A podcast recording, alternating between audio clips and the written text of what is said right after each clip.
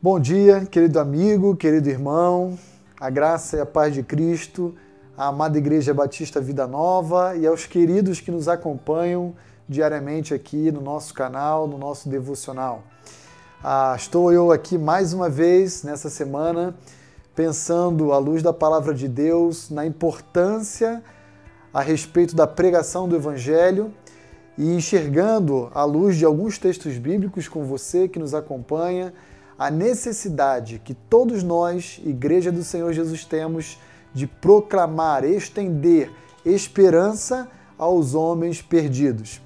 Eu quero, ao longo dessa semana, pensar com você que me assiste e me acompanha sobre o seguinte tema: o nosso silêncio culpado. Isso porque a Igreja de Cristo Jesus, infelizmente, tem se omitido e silenciado diante de tantos desafios que exigem de nós um posicionamento.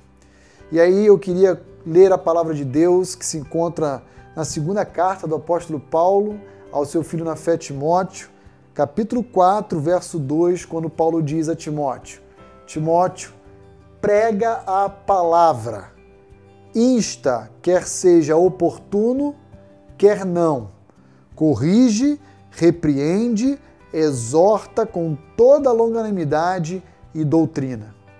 Existe um verbo no imperativo aqui, imperativo afirmativo, prega a palavra.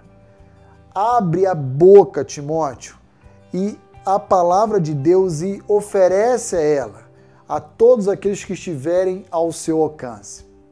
Infelizmente, muitos cristãos, por causa de timidez, vergonha, ou mesmo por temor a homens, ah, preocupado com o que o outro vai pensar a respeito de si próprio, a respeito da pessoa que ali anuncia o Evangelho.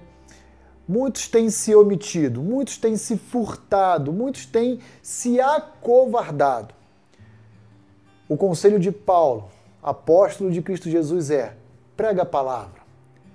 Quem deve pregar a palavra não são apenas os missionários ou os pastores. Toda a igreja de Cristo foi comissionada pelo nosso Salvador para pregar a palavra.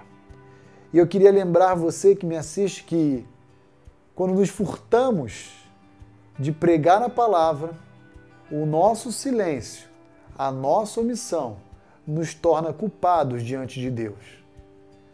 Lembre-se de Romanos 1,16, que diz: Porque eu não me envergonho do Evangelho de Cristo, uma vez que ele é poder de Deus para a salvação de todo aquele que nele crê, primeiro do judeu, mas também dos gentios.